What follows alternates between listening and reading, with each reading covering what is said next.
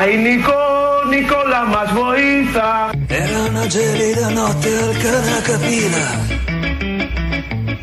Barista mischiava del fuoco con ghiaccio per noi. Ai Nico, Nicola μας βοήθα. Batağa sürüklemeye. C'era la banda Fassari, guerrieri del ritmo. Fassari di sogni suonati su scarpe lacche. Ma il Messico suona lontano da qui.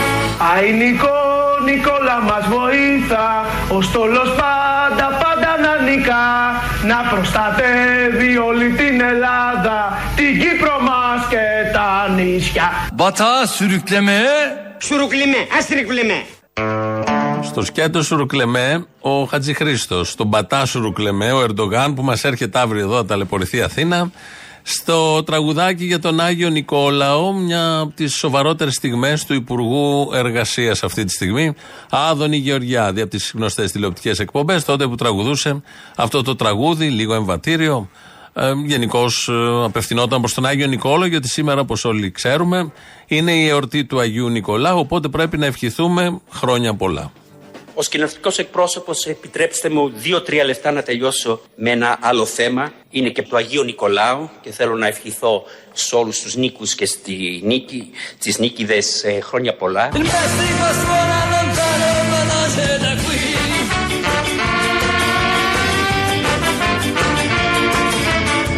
Σε όλους τους νίκους και στη νίκη, τις νίκηδες ε, χρόνια πολλά. Batağa sürüklemeye.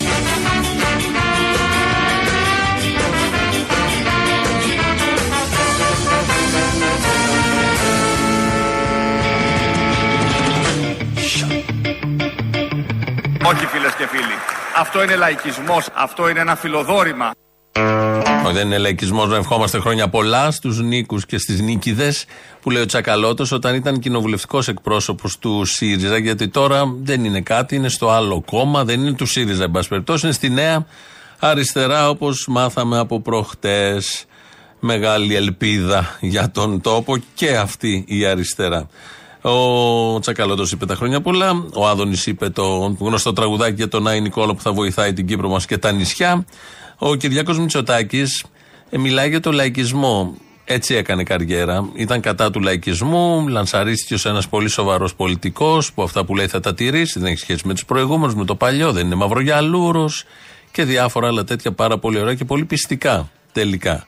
Ε, παλιότερα λοιπόν κατηγορούσε την κυβέρνηση του Αλέξη Τσίπρα, της τότε αριστεράς, της παλιάς αριστεράς, επειδή έδινε κάτι φιλοδορήματα προς την νεολαία. Πραγματικές δομικές μεταρρυθμίσεις. Δεν ήτανε μεταρρυθμίσεις του τύπου δίνω τετρακόσια ευρώ στους νέους δεκαοκτώ είκοσι τέσσερα χρόνια για να περάσουν καλύτερα Χριστούγεννα. Όχι, φίλες και φίλοι. Αυτό είναι λαϊκισμός. Αυτό είναι ένα φιλοδόρημα. Και λαϊκισμούς και φιλοδορήματα δεν κάνει αυτή η κυβέρνηση, όπως όλοι ξέρουμε. Το Σαββατοκύριακο έβγαλε ένα ε, TikTok, ο Κυριάκος Μητσοτάκης, που φοράει και το καπέλο. Πολύ καλή στιγμή και αυτή σοβαρότητας, για να πείσει τους νέους, να τους θυμίσει να πάνε να πάρουν το Youth Pass ε, και για να διορθώσει λίγο αυτή την ε, τραγελαφική κομικά εικόνα, ε, έβγαλε και δεύτερο TikTok, επειδή δεν είναι του λαϊκισμού και δεν είναι των φιλοδορημάτων, για να τους θυμίσει χωρίς καπέλο αυτή τη φορά να πάνε να πάρουν το Pass.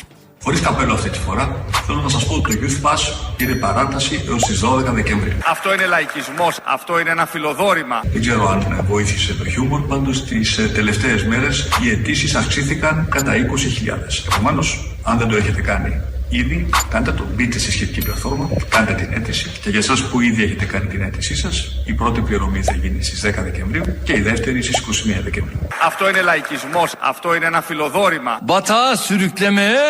Siamo i musici del Caracapina. Silenzio un momento, siamo pronti, siamo pronti a partire.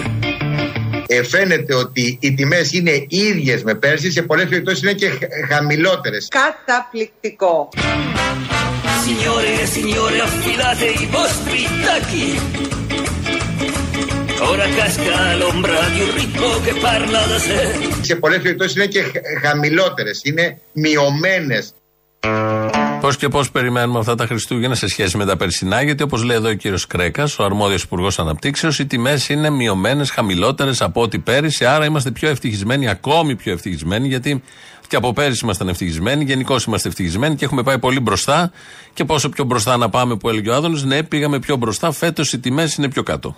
Οι τιμές ήδη φαίνεται, και αυτό συζητάμε και με τους εκπροσώπους και ζαχαροπλαστών και των αρτοποιών, αλλά και των αλυσίδων σούπερ μάρκετ. Ε, φαίνεται ότι οι τιμές είναι ίδιες με πέρσι, σε πολλές περιπτώσεις είναι και χαμηλότερες. Είναι μειωμένες σε σχέση με την περσινή περίοδο. Σε ευχαριστώ, Παναγία.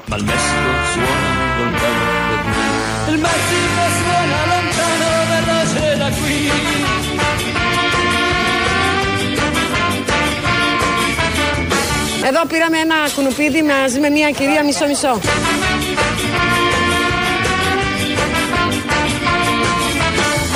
Μισό, μισό, το φαντάζεστε. Ε, ναι, ολόκληρο πειράζει το στομάχι. Δεν μπορείς να το φας, παίρνεις μισό, μισό. Επειδή ακριβώς οι τιμές είναι πιο μειωμένες, που λέει ο κύριος Κρέκας, ο αρμόδιος υπουργός. Οι άνθρωποι παίρνουν μισό το κουνουπίδι.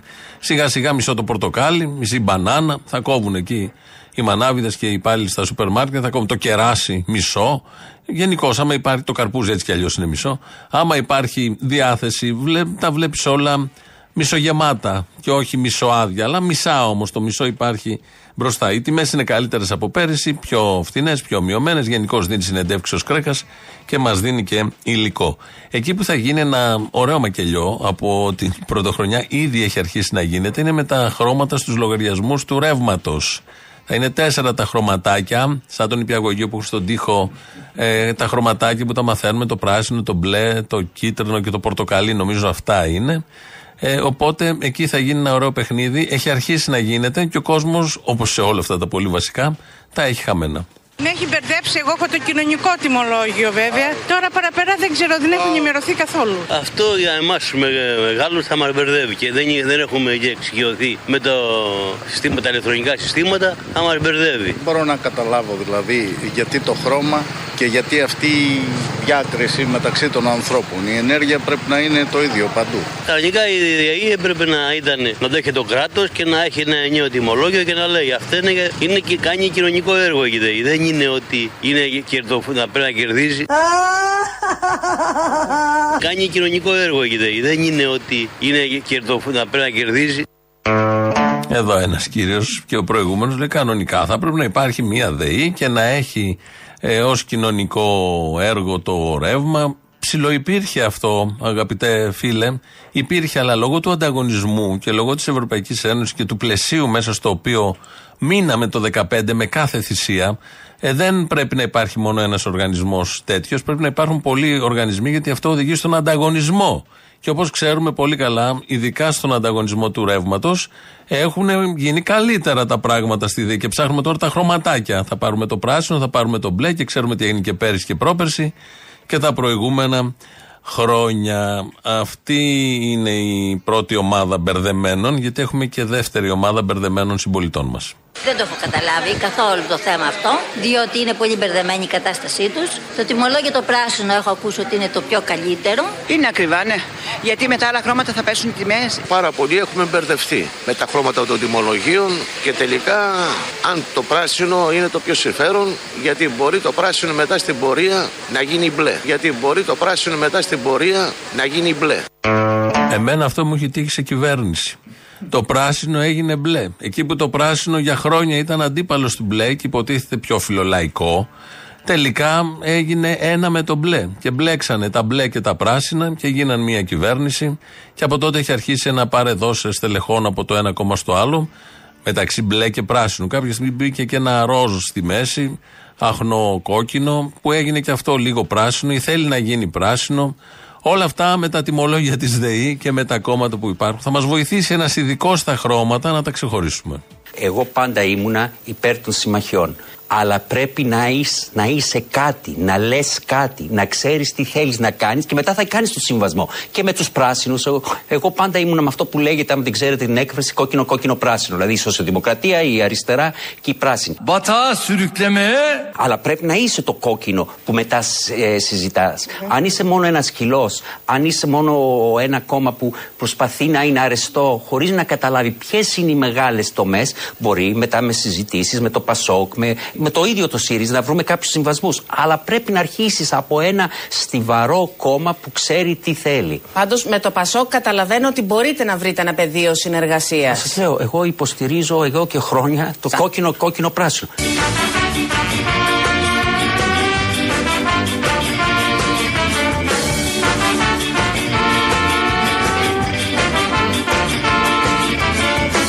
Πάντως με το ΠΑΣΟΚ καταλαβαίνω ότι μπορείτε να βρείτε ένα πεδίο συνεργασίας. Σας λέω, εγώ υποστηρίζω εδώ και χρόνια το Σα... κόκκινο κόκκινο πράσινο. Γιατί μπορεί το πράσινο μετά στην πορεία να γίνει μπλε.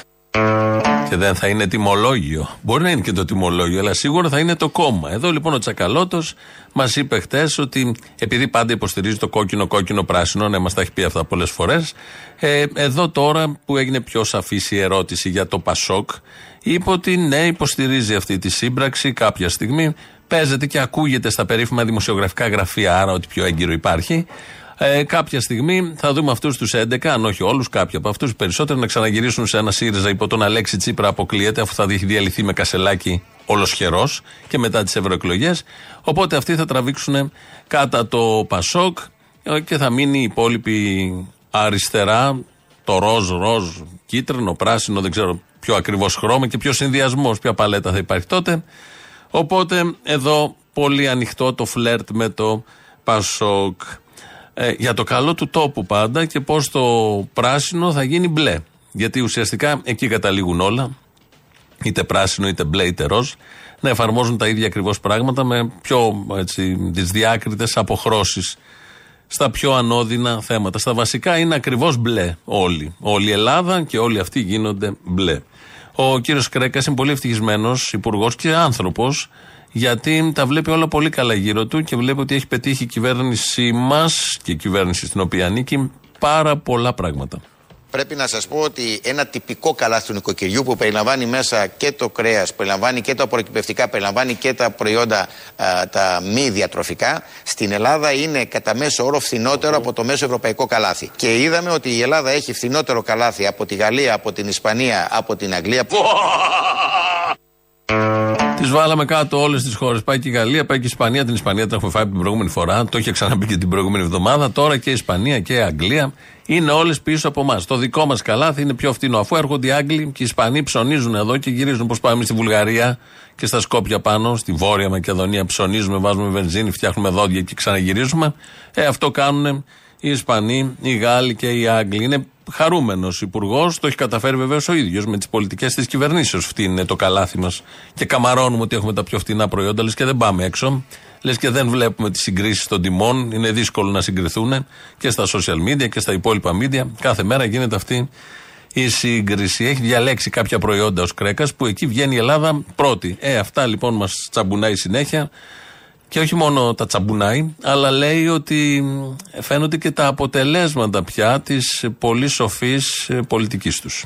Πέρα από τα χριστουγεννιάτικα στολίδια, πρέπει να σας πω ότι αυτή τη στιγμή στα σούπερ μάρκετ υπάρχουν χίλια διακόσια ογδόντα έξι διαφορετικά προϊόντα, τα οποία προσφέρονται σε χαμηλότερες τιμές για τουλάχιστον έξι μήνες σε σχέση με το προηγούμενο διάστημα. Άρα, πέρα και πάνω από αυτό το οποίο είπατε και το οποίο διαπιστώσαμε και εμείς βεβαίως στην επίσκεψη mm-hmm. που κάναμε στο εν λόγω κατάστημα με τα χριστουγεννιάτικα παιχνίδια και στολίδια, θα πω ότι ήδη οι πρωτοβουλίες της κυβέρνησης και το καλάθι του νοικοκυριού, αλλά και η πρωτοβουλία μόνιμης μείωσης τιμής έχουν αρχίσει σταδιακά και φέρουν αποτελέσματα.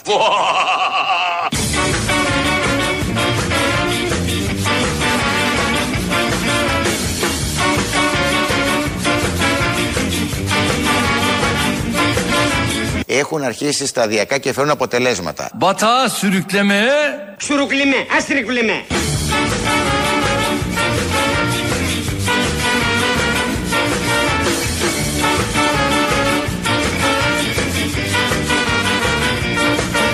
Και φέρουν αποτελέσματα.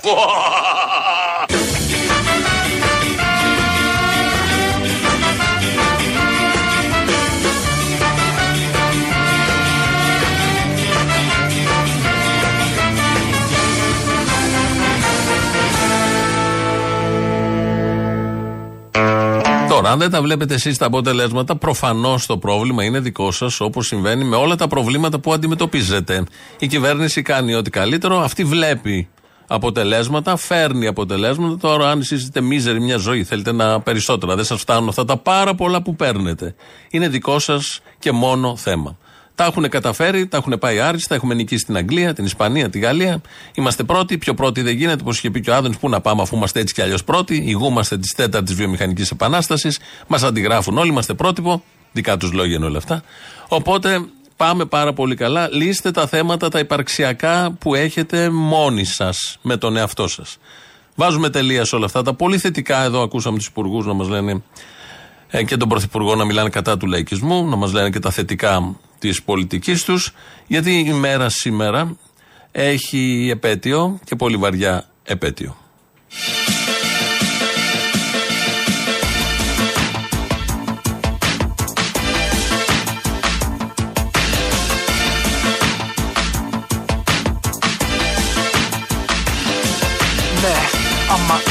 Φίλος τότε πονάς, άμα ήσουνα εδώ τότε για πάντα θα γυρνάς.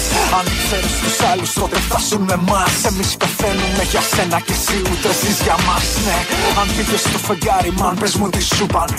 Αν βρήκες άνθρωπο εκεί πάνω πες τι σου κάνει. Πες μου σε ποιο πλανήτη είσαι τώρα ερχόμαστε. Πες μου στα αλήθεια από τον ήλιο πως φαινόμαστε. Αν ήσουν αφωνιάς πες μου σε ποιον θα πήγαινες. Θα πήγαινες λιοντάρι όπως πάνε οι Ιένες. Κι αν ήσουν ασιωπή αλήθεια ποιον θα ξυπνάγες. Κι αν ήσουν σαν και εμένα λέγε που ξενυχτάγες. Αν η φωνή σου ήταν φωνή μου τι θα έλεγες. Κι αν είχες μία ευκαιρία ποιον θα έκλεπες. Αν ήταν ο κόσμος ένα τι θα κέρδιζες. Τις Κυριακές χωρίς αρένα ποιον θα έβριζες. Νύχτα τους Δεκέμβρη τι θα έκανες. Αν ήσουν ένα παιδί αυτή τη νύχτα πέθανες. Κι αν ήσουν σφαίρα στη θαλάμη τι θα άλλαζες. Θα σου μετά βουνά ή θα σου με τις θάλασσες. Κι αν ήσουν θάλασσα σε ποιο βουνό θα με έκρυβες. Κι αν ήσουν ένα βουνό σε ποια θάλασσα με έπνιγες. Αν ήσουν νύχτα του Δεκέμβρη τι θα έκανες. Αν ήσουν ένα παιδί αυτή τη νύχτα πέθανες. Τι απειλή μπορούσαν να έχουν δύο άνθρωποι τριάντα επτά χρονών με όπλα απέναντι σε τέσσερα πέντε παλικαράκια. Δολοφονία και μάλιστα εμψυχρό. Σαφέστατα. Δεν υπήρχε κάποια πρόκληση παραπάνω από ό,τι σας περιγράφω. Πολύ περισσότερο δεν υπήρχε απειλή. Ήτανε άδικο, ήτανε δολοφονία. Δολοφονία Γρηγορόπουλου. Ε, δεν μπορεί κάποιος να το ξεχάσει. Κάποιος που ζει σε αυτόν τον τόπο. Είναι και πρόσφατο, δεκαπέντε χρόνια πριν, θα ήταν τριάντα χρονών. Σήμερα ο Αλέξης Γρηγορόπουλος. Η δολοφονία λοιπόν του δεκαπεντάχρονου τότε, δεκαπεντάχρονου παιδιού κανονικού. Έγινε μέσα στο γνωστό πλαίσιο, έχουμε μεγαλώσει όλοι σε αυτό το πλαίσιο, το βλέπουμε, το αντιμετωπίζουμε, της αστυνομικής αυθαιρεσίας, κρατικού αυθαρχισμού και δεδομένης και διαδεδομένης ατιμορρησίας μέσα στους κύκλους της αστυνομίας. Ο δολοφόνος Κορκονέας εκπαιδεύτηκε, ανδρώθηκε αστυνομικά και συγκροτήθηκε επαγγελματικά μέσα σε μια αντίληψη που θεωρεί εχθρό τον αγρότη, τον εργάτη, το φοιτητή, εχθρό τον μαθητή. Ακόμη και το παιδί των δεκαπέντε χρόνων τους θεωρεί εχθρούς, απειλή, πολίτες δεύτερους που δεν θα τρέξει και κάτι αν φάνει και καμιά σφαίρα στο κεφάλι, δεν θα πάθουν και κάτι αυτοί που έριξαν τη σφαίρα. Είναι ένας μηχανισμός που εκπαιδεύεται να μισεί τον πολίτη, που διεκδικεί αυτόν τον πολίτη, που σκέφτεται διαφορετικά, που δεν υποτάσσεται. Θεωρεί από τις πράξεις τους, αυτό έχουμε καταλάβει, θεωρεί υπάνθρωπο όποιον τολμά να ορθώνει ανάστημα αυτός ο συγκεκριμένος μηχανισμός. Γι' αυτό και σηκώνει εύκολα γκλόπ κατά πάνω του ή ακόμη και όπλο όταν χρειαστεί. Έτσι έγινε το λιντσάρισμα του Βασίλη Μάγκου στο Βόλο, έτσι έγινε η επίθεση στην πλατεία της Νέας Μύρνης, έτσι έγινε το μπουκάρισμα στο σπίτι της οικογένειας Ινδαρέ, έτσι ποδοπάταγαν στο δρόμο τον σχεδόν πεθαμένο Ζακ, έτσι δολοφόνησαν τον Νίκο Σαμπάνη στο Πέραμα το δύο χιλιάδες είκοσι ένα, έτσι δολοφόνησαν τον δεκαεξάχρονο Κώστα Φραγκούλη το δύο χιλιάδες είκοσι δύο, έτσι δολοφόνησαν τον δεκαεπτάχρονο Χρήστο Μιχαλόπουλο πριν ένα μήνα στη Βιωτία. Έτσι χτυπούν, βασανίζουν, βυσοδομούν κατά νέων σε πορείες, σε γωνίες δρόμων, σε κρυφά στενά παντού στην Αθήνα. Τα βλέπουμε.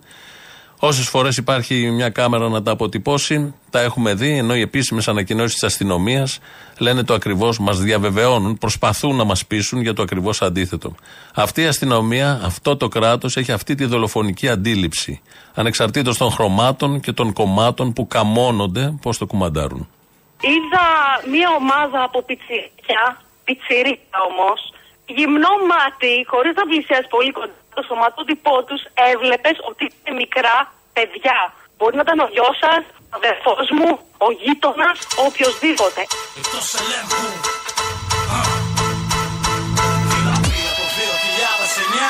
Εκτός ελέγχου. Μοιάζει με επανάσταση που αρχίζει. Ο σκύλος πλησιάζει και άρχισε να φρίζει.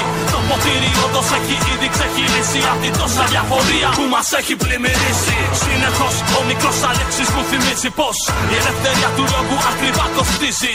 Πάνε τα χρόνια που με λέγανε πατούλα, τώρα έχω και ταβέλα. Τρομοκράτης με κουκούλα. Πάλι το μυαλό μου παρανοεί πως αφήσαμε την παρακμή τόσο να ξαπλωθεί. Όλο μας το είναι ένα πράτα και μια στέρκοβα. Γραμώ τη μου για αυτό έφυγε ο Τζουλιάνι ρε στη Γένοβα. Κατά τα γέροχο βλέμμα του αετού με φυλάνε κάθε μέρα το μάτι του κακού. Έβαλαν το όπλο στη, στη θήκη, τα σικάρια και φύγανε. Αυτοί σηκώνουν και φεύγουνε. Εκείνη τη στιγμή εμείς κοιτάμε και βλέπουμε ότι είναι ένα παιδί στο έδαφος και ένας φίλος του, ο οποίος τον τραβάει από το χέρι. Να πείστε τη σκηνή, τον τραβούσε από το χέρι για να το σώσει. Οι αστυνομικοί φεύγουνε, η δημιουργία φεύγει. Αφήνουν τα πράγματα όσοι είχαν, ας πούμε. Έβαλε το όπλο όπου το, στη θήκη που το είχε, κοιταχτήκαν, ας πούμε, και φύγανε. Κανονικά, σαν να μην συνέβη τίποτα απολύτως. Ο Κορκονέας και ο συνάδελφός του εδώ, αφού διέπραξαν τη δολοφονία, ομή και καθαρή δολοφονία, όπως την αποτύπωσαν και την περιέγραψαν, δεκάδες μάρτυρες, κάποιους από αυτούς ακούσαμε και τότε έβγαιναν και στην πορεία όποτε γίνονται αφιερώματα και περιγράφουν αυτό ακριβώς. Ενώ απέναντί τους είχαν παιδιά, παιδάκια, παιδάκια που χαβαλέ κάνανε μάλλον. Τι να καταλάβει τώρα κάποιος δεκαπεντάχρονος, σήκωσε κανονικά το όπλο, στόχευσε κατευθείαν, κατευθείαν και έφυγε η σφαίρα προς τον δεκαπεντάχρονο. Το τραγούδι εκτός ελέγχου που ακούσαμε τώρα σε αυτά τα ηχητικά είναι η φωνή του Παύλου Φίσα.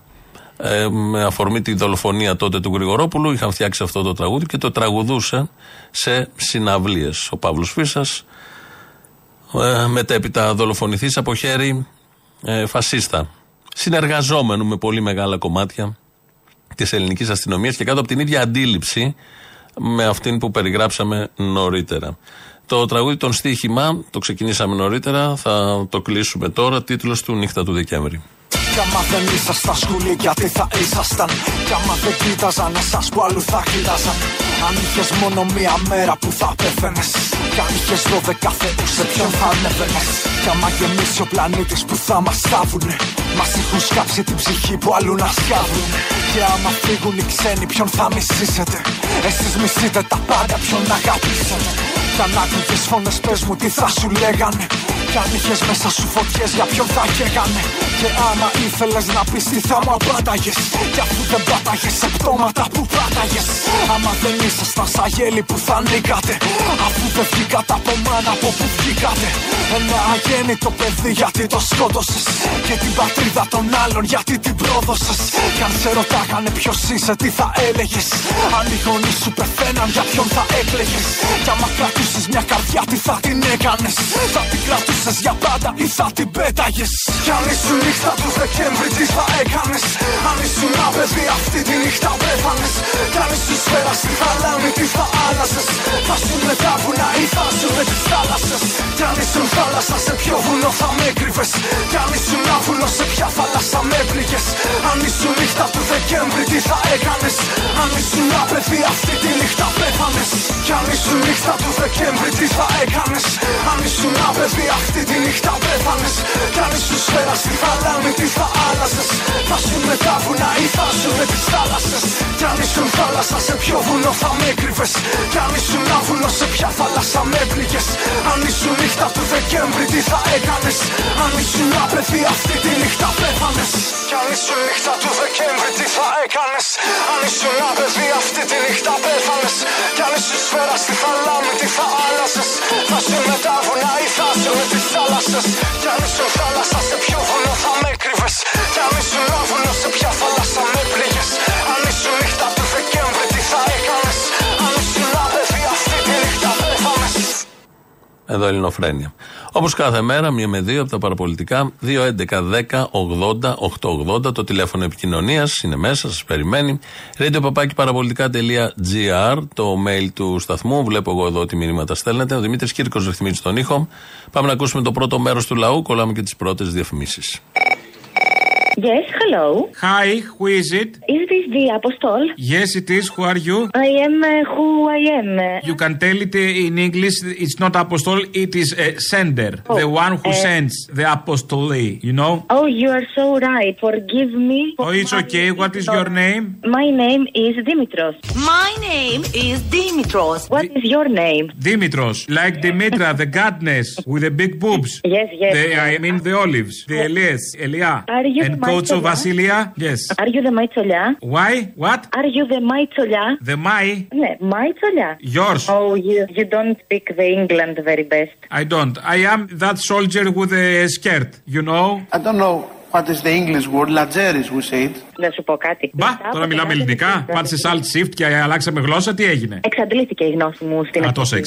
Μετά τον Άδωνη που μιλάει αγγλικά, δεν σου έρχεται η Ντένι Μαρκορά που λέει πολλά μπράβο στα ελτά, χρυσό μου να πεις, που προσλαμβάνει άτομα με αναπηρίες. Α, ναι, θα μπορούσε. Πολύ καλό. Θα μπορούσε, θα μπορούσε. Και επίσης, να ρωτήσω κάτι. Αυτός ο Σούνακ δεν ήξερε πού πήγαινε και τα έβαλε με το Μητσοτάκη. Εδώ πέρα εμάς λέμε το όνομά του και γκρεμίζεται ο τόπος γύρω-γύρω. Άσε τώρα, ποιος ξέρει που θα το βρούμε το Σούνακ. Δύο μόνο κουβέντες για το ατυχές γεγονός της ακύρωσης της προγραμματισμένης μου συνάντησης με τον Βρετανό ομολογό μου. Πρώτη παρατήρηση είναι ότι θα τον γαμίσουμε. Μην πατήσεις στην Ελλάδα, τον βλέπω σε κάμπ μεταναστών θα τον βάλουνε. Να δω τώρα τι θα λέει το κρεβάτι του πόνου.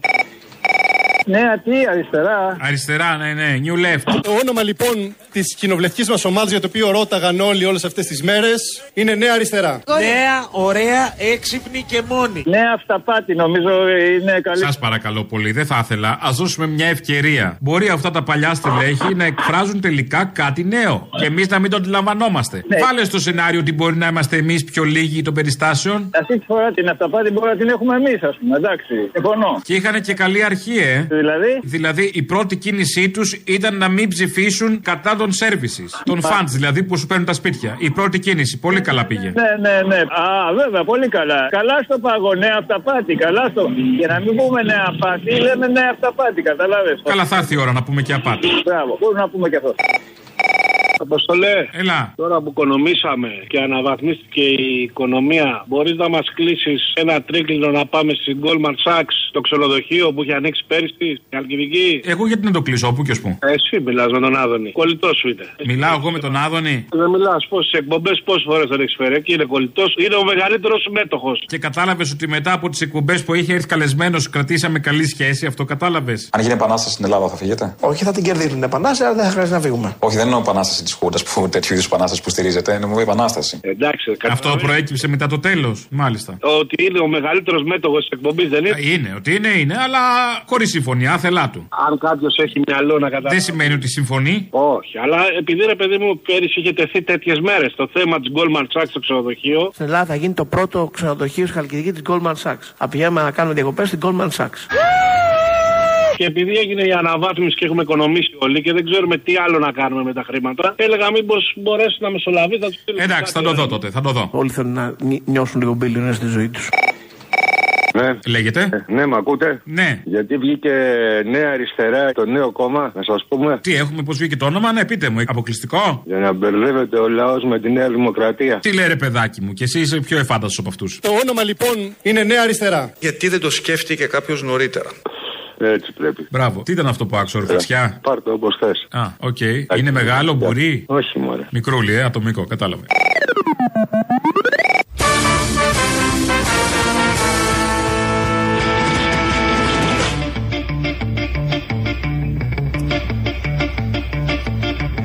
Άι Νικό, Νικόλα μας βοήθα, ο στόλος πάντα πάντα να νικά, να προστατεύει όλη την Ελλάδα, την Κύπρο μας και τα νησιά.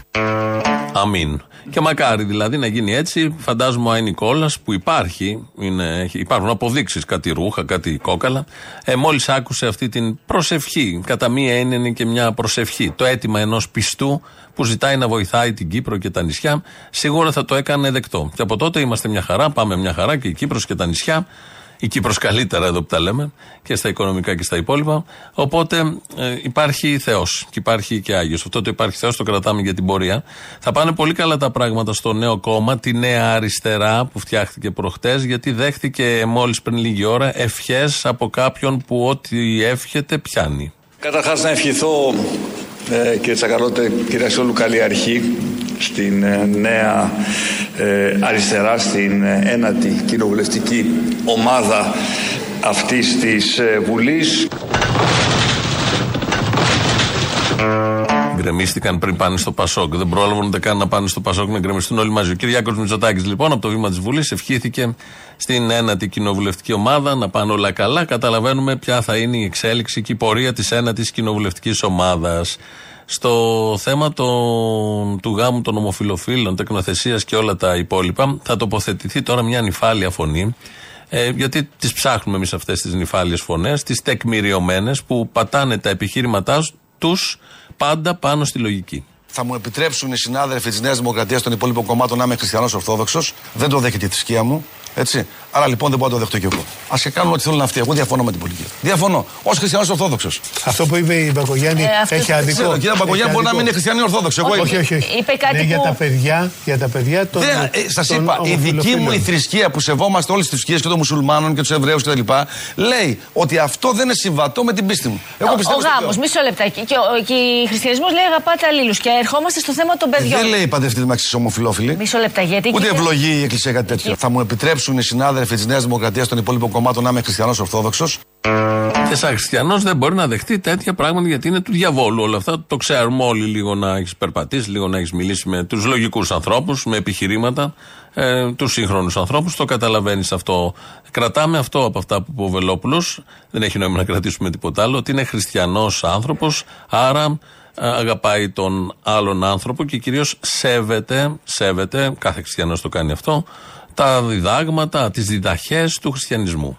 Μέσα συνέλληνές μου έχει επιστολές του Ιησού Χριστού του Ιδίου. Γράφει ο ίδιος ο Ιησούς Χριστός επιστολή δική του, δικές του. Θα είστε οι μοναδικοί στον κόσμο που θα έχετε επιστολές του Ιησού Χριστού, του Θεού μας. Το καταλαβαίνετε, δεν το πιστεύετε, ορίστε. Επιστολή του Κυρίου ημών Ιησού Χριστού. Νάτι. Αυτή εδώ είναι. Την έγραψε ο ίδιος, την έγραψε ο ίδιος, χειρόγραφο. Να του. Επιστολή του Ιησού μας. Ο ίδιος ο Θεός μας, ο Χριστός μας γράφει επιστολή. Να τη. Να τη ρε παιδιά. Επιστολή του Χριστού μας. Του Ιησού μας. Ο ίδιος ο Ιησούς της έγραψε. Εδώ μέσα είναι. Νιώθω δέος και μόνο που το κρατάω στα χέρια μου να έχω τις επιστολές του Ιησού. Ο μοναδικός άνθρωπος στον κόσμο. Τα γαλάζια του γράμματα, τρυφερές αναμνήσεις. Στην πορεία βγήκε η τραγούδι, ήταν για τις επιστολές του Ιησού. Έτσι σέβεται λοιπόν κάποιος τον χριστιανισμό, την Ορθοδοξία και δέχεται ό,τι ακριβώς πει η Ορθοδοξία. Λαός τώρα, μέρος δεύτερον. Ναι, καλημέρα.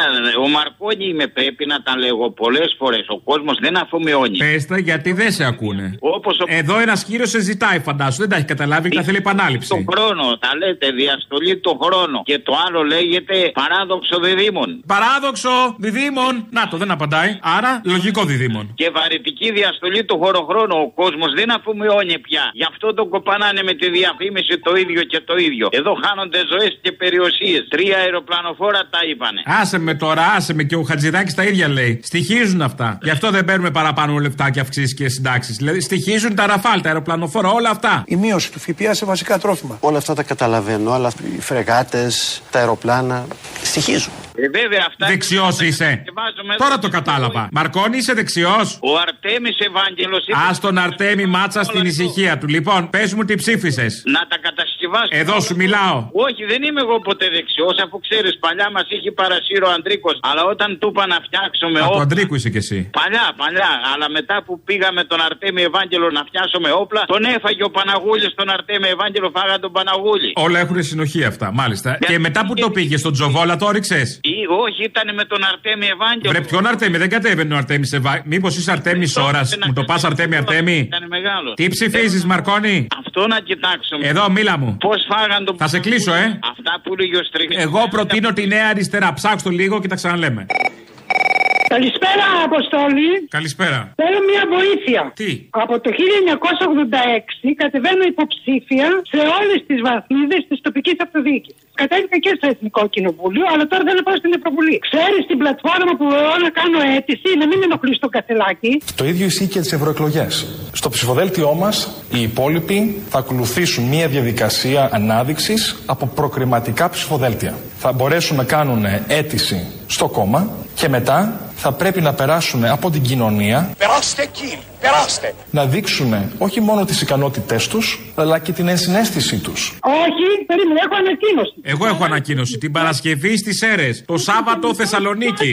Ακριβώς. Α, αυτό θα έλεγες. Πες το εσύ. Την Παρασκευή, η παράσταση, επιτελικός πάτος, το Echo Club στις Σέρρες με τον Αποστόλη Μπακογιάννη. Πες το. Και, και το, το Σάββατο. Τη Θεσσαλονίκη στο Μήλο. Στο Μήλο. Έτσι. Πες τα τώρα, αυτή τη βδομάδα που έρχεται τώρα, Παρασκευή αυτό, οκτώ και εννιά του μήνα. Παρασκευή οκτώ και εννιά του μήνα. Ωραία, τα λέμε εκεί. Θα τα πούμε εκεί. Εισιτήρια στο more τελεία com. Θα δώσεις σε προσκλήσεις, όχι. Προσκλήσεις θα δώσω για Θεσσαλονίκη. Α, οκ, okay, εντάξει. Εμείς το κλείσαμε και είπε να μας βάλει κάπου για να μας δεις. Ε, εντάξει.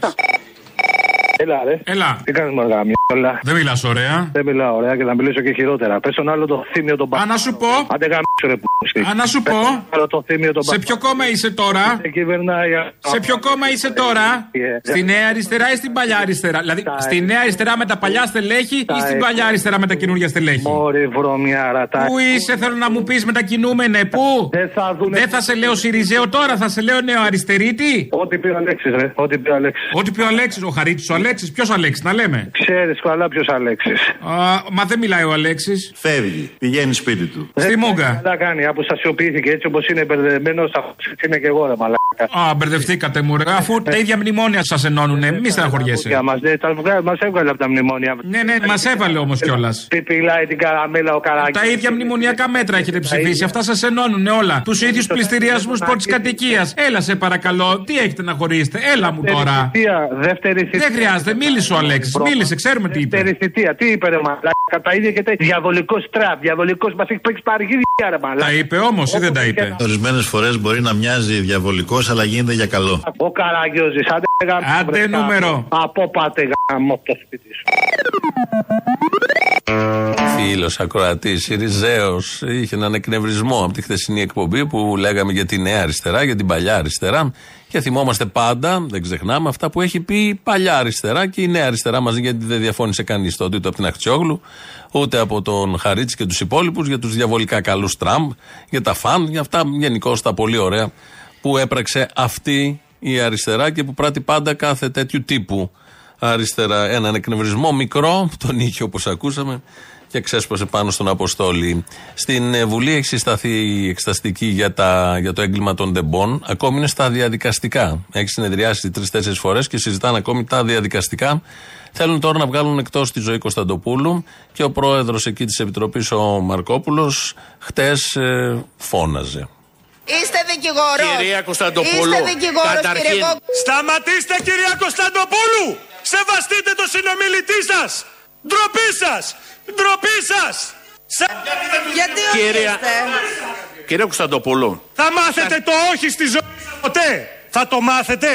Κύριε Πρόεδρε, ζητώ τον λόγο επί της ημερής της διάταξης, διότι υπάρχει ακυρότητα στη διαδικασία. Να ξεκινήσω με τις αναπληρώσεις. Με ακούσατε?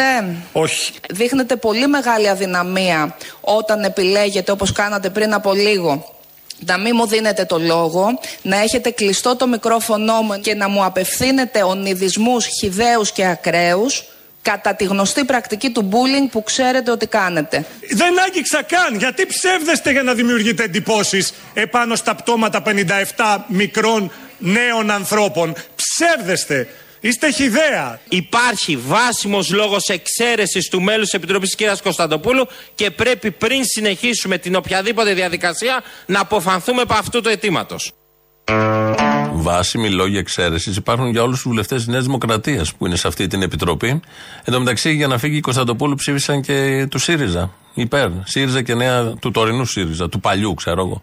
Αυτό που είναι με τον Κασσελάκη. Αυτοί λοιπόν ψήφισαν μαζί με τη Νέα Δημοκρατία να εκτοπιστεί από την επιτροπή η ζωή Κωνσταντοπούλου. Σαν σήμερα επίσης το χίλια εννιακόσια ενενήντα φεύγει από τη ζωή ο Παύλος Σιδηρόπουλος. Μη μου μιλάς για κόλαση.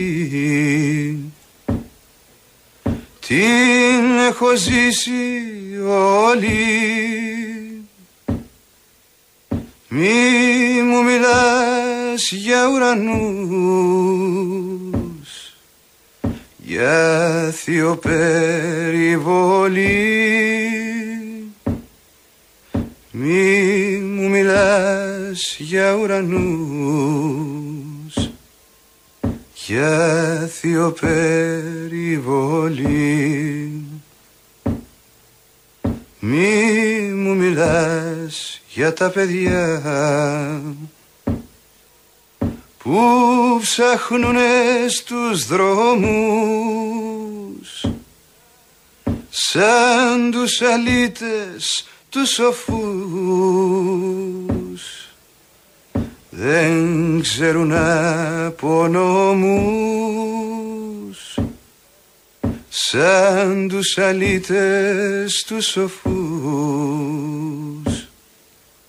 δεν ξέρουν από νόμους. Μη μου μιλάς για τίποτα, δεν ξέρω να απαντήσω μες στα ρήπια του καιρού. Ζωή πάω να χτίσω μες στα ρήπια του καιρού. Ζωή πάω να χτίσω.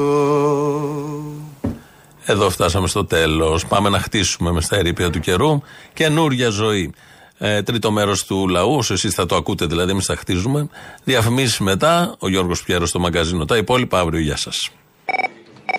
Hello mate, how are you? Hey, hey bro, πού είσαι να πούμε? I'm fine, thank you. How are you? Ah, you know the Greek όμως, you understand? Of course I do understand the Greek language. Λατζέρης, we say it. Ωραία, tell me, οπότε? Partially. Πώς είσαι Αποστολή, καλησπέρα, καλά είσαι? Καλά είμαι. Να σου πω, σε παίρνω γιατί το εργατικό κίνημα τελικά πέτυχε κι άλλη μια νίκη στην Αμερική αυτή τη φορά. Η ΣΑΚ-ΓΑΦΤΡΑ, εντάξει, το Σωματείο των Ηθοποιών, Σεναριογράφων, τέλος πάντων στην Αμερική, εντάξει, πριν από τρεις εβδομάδες ανακοίνωσε ότι εκπροσωπεί δώδεκα εκατομμύρια ανθρώπους, έτσι. Ναι. Λοιπόν, ανακοίνωσε ένα δισεκατομμύριο σε καινούριους μισθούς, εντάξει, μετά από διαπραγματεύσεις. Ένα δισεκατομμύριο, έτσι, πρόσκετη σου λέω. Και δικαιώματα από streaming, από fans. Αυτές τις μαλακίες κάνουν τα σωματεία, ας πούμε, και δεν αφήνουν την ανάπτυξη των χωρών. Θα φύγουν οι επενδυτές με αυτά και με αυτά. Γι' αυτό δεν τα κάνουμε εμείς εδώ. Γιατί θέλουμε τους επενδυτές, τα αρχίδια μας εμείς τι. Μωρέ, δεν πάνε να γαμπιστούν και οι επενδυτές. Το σηματείο έχει να πούμε νόημα στην ελληνική κοινωνία και γενικότερα σε κάθε κοινωνία. Ναι, Τέλος, αυτό ξαναπέστο. Ε, κάτι άλλο, σε παίρνω πίσω τηλέφωνο γιατί είμαι και λίγο νευριασμένος και αλήθεια είναι. Γιατί εκεί πέρα τώρα μόλις διάβασα ότι στην Επιτροπή Ειρήνης στα Χανιά κάποια μουνό. Πάνω τέλος πάντων, ας πούμε, Αμερικανοί και στρατιώτες κοπανίσανε δύο μαθήτριες επειδή ήταν να μεθυσμένοι από το γιου ες ες Gerald Ford. Εκεί πέρα ο κόσμος των Χανίων θα έπρεπε να ήταν στο πόδι όλος και άκουσα από τη βάση αυτή τη στιγμή. Ειλικρινά όμως, έτσι. Καταλαβαίνεις, σου λέω. Δηλαδή, εγώ είμαι εδώ που τα ακούω, νευριασμένος, γιατί άμα κάποιος μου χτύπαγε να με τα δικά μου, θα ήμουν, τι να σου λέω τώρα, στα κάγκελα μιλάμε τώρα, έτσι. Αν είναι δυνατόν τώρα να γίνονται τέτοια πράγματα σε μια παράνομη βάση, εντάξει, η οποία κατέχει παράνομο χώρο σε ένα κυρίαρχο κράτος. Τέλος πάντων, από το θέτω στο ποκέτι, ρε παιδί. Ναι, κυρίαρχο, τέλος πάντων. Ας πούμε κυρίαρχο. Ναι, καλά, εντάξει. Εδώ γελάμε. Μην ξανοίγεσαι, ναι. Έτσι κατά τα άλλα καλά, εσύ πήρε. Όλα καλά, να είσαι καλά. Φίλε Αποστόλη, καλό μεσημέρι. Οκ, okay, θα δούμε. Πολύ μεγάλη Αποστόλη. Θέλω να δώσω μια απάντηση στην Τρόικα Εσωτερικού, Πλεύρη Βορύδη Γεωργιάδη, με μια ομιλία ενός δεκαεφτάχρονου του χίλια εννιακόσια είκοσι σε ένα συνέδριο της Κοψομόλ στο Χάρκοβο, πρώην Σοβιετική Ένωση, σημερινή Ουκρανία. Μια παρένθεση ανοίγω εδώ. Με εντολή το Στάλιν στη δεκαετία του τριάντα κατασκευάστηκε το μεγαλύτερο εργοστάσιο τρακτέρ για τις ανάγκες του Κολχόζ. Κλείνω παρένθεση. Επανέρχομαι στην ομιλία του δεκαεφτάχρονου. Το επίθετό μου είναι Ζάρκη Ιβάν. Δεν γνώρισα ούτε μάνα ούτε πατέρα. Δεν είχα σπίτι, σαν ζητιάνος κοιμόμαν κάτω από τους φράχτες. Πεινούσα και η ζωή μου ήταν σκυλίσια. Και να τώρα, ήρθε η Σοβιετική εξουσία, εμένα οι κόκκινοι στρατιώτες με περιμάζεψαν, με ντύσανε, με μάθανε γράμματα και το κυριότερο, μου δώσανε να καταλάβω τι θα πει άνθρωπος. Με κάνανε μπολσεβίκο και θα είμαι τέτοιος μέχρι θανάτου. Φίλε Αποστόλη, όπως είσαι μάχημος, συνεχείς τον αγώνα. Και όπως εμείς από τη δικιά μας πλευρά, από την αριστερή πλευρά την γνήσια, όχι και τώρα την Νέα Αριστερά σαν Νέα Δημοκρατία. Το όνομα λοιπόν είναι Νέα Αριστερά. Μεγάλο ανέκδοτο. Εύχομαι καλή συνέχεια και πολλούς χαιρετισμούς στο Θήμιο. Να είσαι καλά.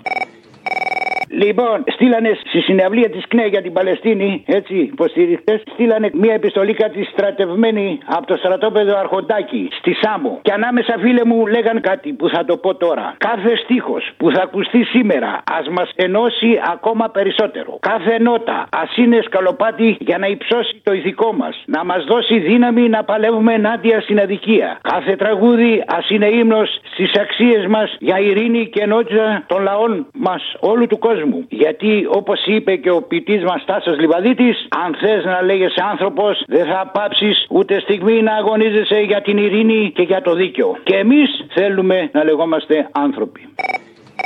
έξι χιλιάδες εξακόσια δέκα παιδιά νεκρά. Και αυτά τα έξι χιλιάδες εξακόσια δέκα παιδιά είναι γενικά τα παιδιά από τους Παλαιστίνους ή και από τους Ισραηλινούς. Νομίζω των Παλαιστινίων. Των Παλαιστινίων. Έχουν σκοτωθεί παιδιά και από την άλλη μεριά, έτσι. Εν πάση περιπτώσει. Ισχύει. Είναι... Μπράβο, ισχύει. Αυτή είναι η άποψη που έχουν αυτοί οι άνθρωποι που κάνουν αυτά που κάνουν στη Γάζα για τους υπόλοιπους κατοίκους αυτού του πλανήτη. Απλώς δεν τα κάνουν σε όλο τον πλανήτη γιατί αυτή τη στιγμή δεν μπορούν. Εάν μπορούσαν θα τα έκαναν. Να μην έχετε καμία αμφιβολία γι' αυτό. Αυτή είναι η άποψή τους. Υπόλοιπους. Και ο κάθε άνθρωπος φαίνεται από αυτά που κάνει, όχι αυτά που λέει. Αυτά που κάνει, αυτά που λέει μπορεί να λέει ότι θέλει. Το τι κάνει δείχνει ποιος είσαι.